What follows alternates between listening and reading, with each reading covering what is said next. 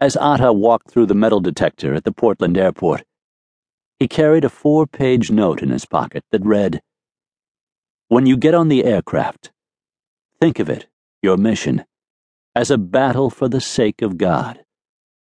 Do not forget, the true promise is near, and the zero hour had arrived. Always remember to pray if possible before reaching the target. Or say something like, There is no God but one God, and Muhammad is his messenger. By 5:45 a.m., he was through security, along with another assassin, Abdul Aziz Al Omari. Fifteen minutes later, Atta's plane took off and swung out over the Atlantic, headed for Boston. There, Atta was to switch planes for a flight to Los Angeles on American Airlines Flight 11. At 6:52 a.m., inside Boston's Logan International Airport, 7 minutes after he landed, his cell phone rang. It was Marwan, also in the airport, calling from a nearby terminal. The two men must have spoken quickly. Is everything ready? Yes, brother. Everything is ready. There is no God but one God, and we are his messengers. And then they hung up. By 7:40 a.m., Atta and his team of four others were seated comfortably, the jet pushing back from the gate. 34 minutes later, United Flight 175, with Marwan al-Shehhi and his four comrades on board, also took off from Logan Airport in Boston. At the same time, 8:14 a.m., Atta proceeded to take control of American Airlines Flight 11.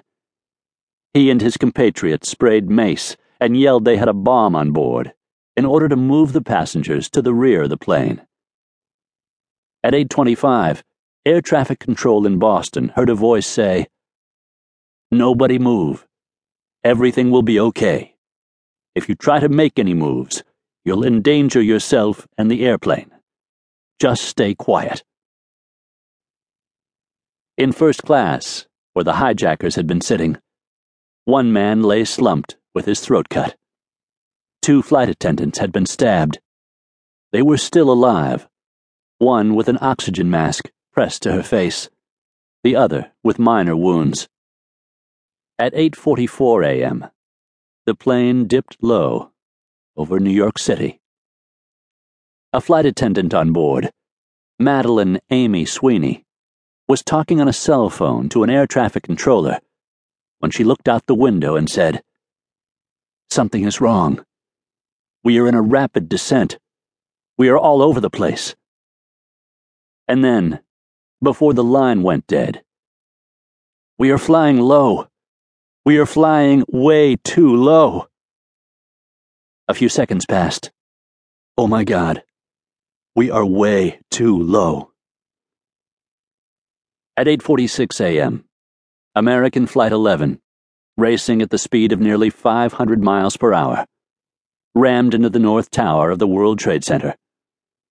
10,000 gallons of aviation fuel exploded, with the force of 7 million sticks of dynamite.